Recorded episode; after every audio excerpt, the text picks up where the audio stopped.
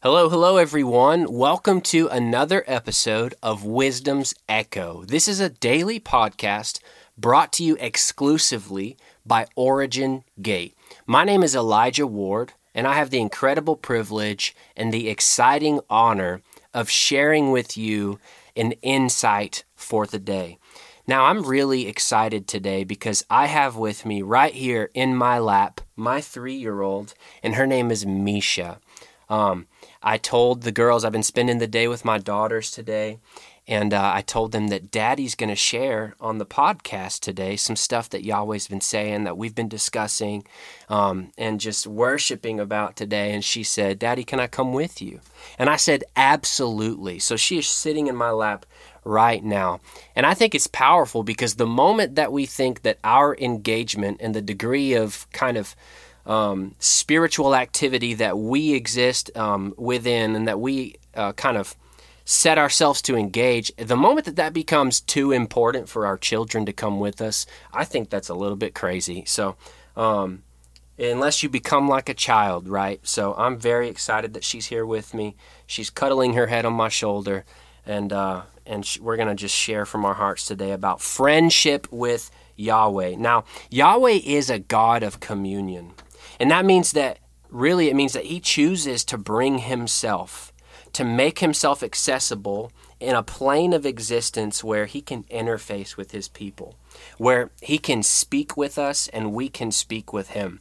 The concept of communion is very, um, it's very give and take. It's not a one way thing. It's not just he speaks. It's not just we um, we do this and he does that. The concept of relationship is that there's a giving and a receiving, there's a pouring out and there's a filling in, and there's a returning of that. And Yahweh chooses to make himself available for that kind of access. We are called to have interactive friendship with God an exchange. And a great example of this is Moses. I've been studying and engaging the life of Moses face to face, and uh, and really learning about kind of looking into his life and his ministry and the way he interacts with Yahweh scripturally and allowing that to minister to me and teach me about the degree of access that I really have in my relationship with Yahweh. Now, scripture says in Exodus 33, actually, one of my favorite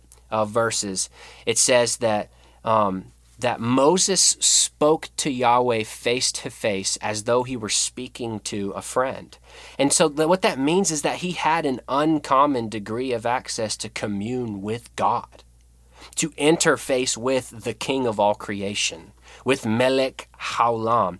And because of that relationship that Moses had, um, in all these different situations, we saw him coming close to Yahweh, being willing to go, and actually calling out for more. There was a moment in time when he actually asked Yahweh, um, it almost sounds like a cry from his heart. He says, Please show me your glory.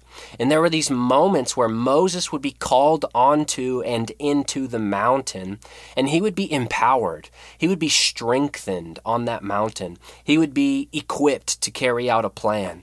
He would be given very specific instructions um, to deliver the nation of Israel from out of bondage and, and into the glorious liberty of their land of promise. And I find it so powerful and so interesting, though, that there was there's a, a I believe that because of this degree of relationship that, that Moses had, that was face to face, as though he were speaking to a friend, I, I began thinking, you know, does Yahweh need that? Now I know we do. But I've had this question lodged in my spirit lately. Does Yahweh need that degree of relationship in the same way that we do, that our hearts cry out for? Like scripture says, eternity is written on our hearts. I personally believe every human heart was designed to crave the essence of divinity that can only be found in the heart of Yahweh and through the and through the um, through the piercings of, of Yeshua. And so I've been asking, you know, is is that something that Yahweh needs too? Because if there's a if communion is real for us, then that means that he receives in the same way that we do.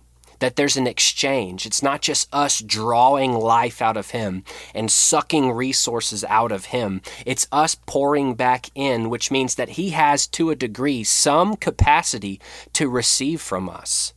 And, um, you know, there was a moment when, um, when Moses was actually told, and I think this is awesome. Moses, in his relationship that he had, um, I think it was on page, yeah, page 148 here.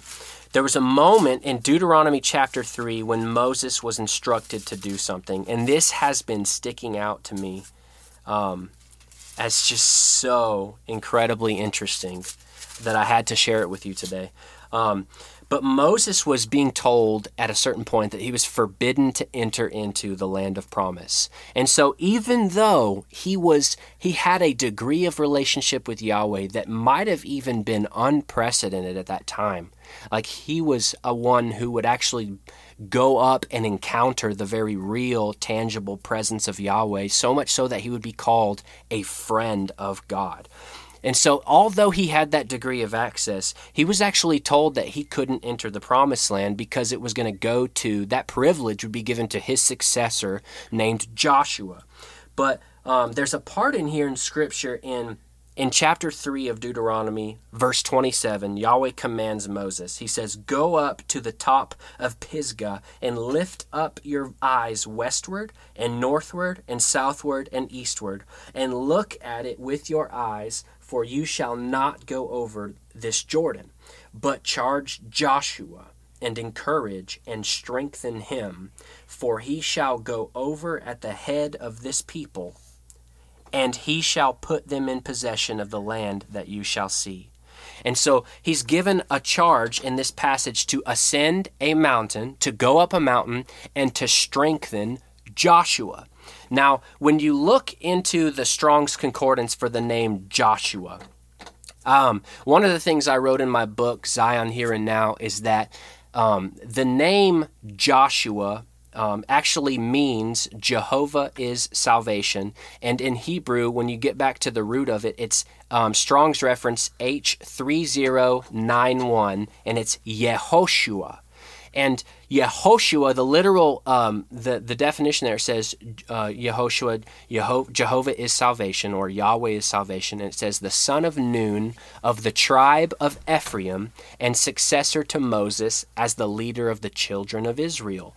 And so this, um, this man, Joshua, is actually a man who's charged with succeeding Moses and carrying everyone into the promise, but his name means Yahweh is salvation. Now that sounds sounds familiar because when you go to uh, the New Testament in Greek and you click on the name Jesus, um, and I'm trying to draw a conclusion, and you guys know probably the connection I'm going to make because Scripture makes the same connection. But when you look at Jesus in Scripture and click on it, of course, that's uh, Strong's reference G2424, which is Jesus. But it brings you back, the first thing that comes up is the Hebrew origin of H3091, which is Joshua. And the first definition that comes up is Yahweh is salvation.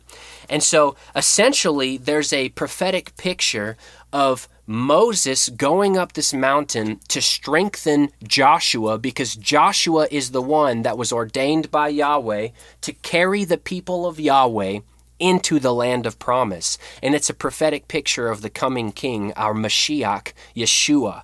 And so um, I found that to be so interesting, especially after I considered this. When you look at Luke chapter 22, this is where things get awesome. Luke chapter 22, verse 43, it says this. I'm actually going to read from the beginning of this little paragraph, starting in verse 39. Yeshua is praying on a mountain. It says this, and he came out and went, and as as was his custom, to the Mount of Olives, and the disciples followed him. And when he came to that place, he said to them, Pray that you may not enter into temptation. And he withdrew from them about a stone's throw and knelt down and prayed, saying, Father, if you are willing, remove this cup from me. Nevertheless, not my will, but yours be done.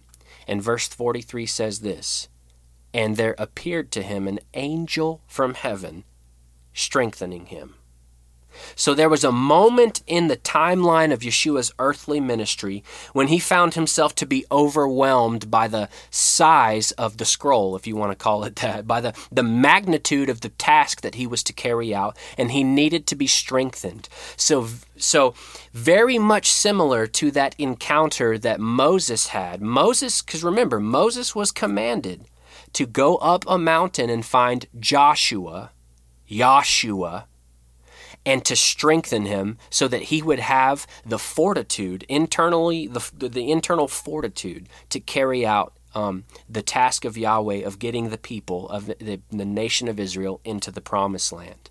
Well, very much similar to that, Yeshua is on a mountain crying out for support, crying out for the Father to take this cup.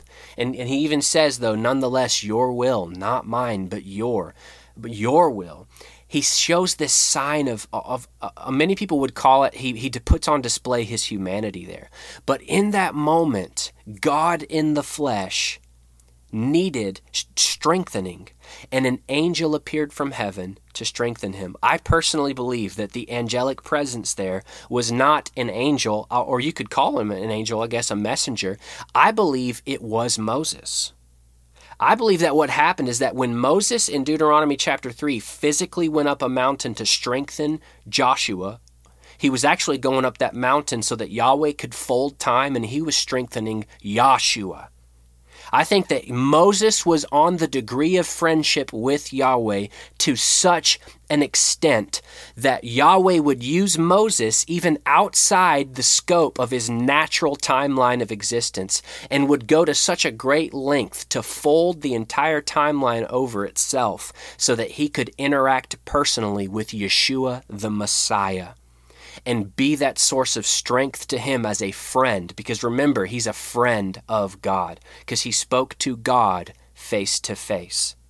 This was him, I believe, speaking to Yeshua face to face in that moment, strengthening him to encounter his Tav, to encounter the finishing moment that sealed the entire narrative of history with the love of Yahweh and made accessible the entire reality, spiritually, spiritually and naturally, of this concept of the promised land. That in order to do that, Yahweh would make himself vulnerable enough in relationship with humanity to be strengthened by one who would be called a friend of Yahweh. So I just want to encourage you guys with that. This is something that's been heavy on my heart, and I'm so thankful that Yahweh would make himself accessible to me, to, that I would have a degree of access to him that would give me that place in his life and in his heart that a friend would have that kind of intimacy. It's such a beautiful picture, um, and it's just so encouraging to know that He really does love us that much, and that there's nothing we could do that would remove from us that seat of access. The blood of Yeshua has the purchasing power to afford us that right and that position to be with Yahweh where He is and be a friend to Him.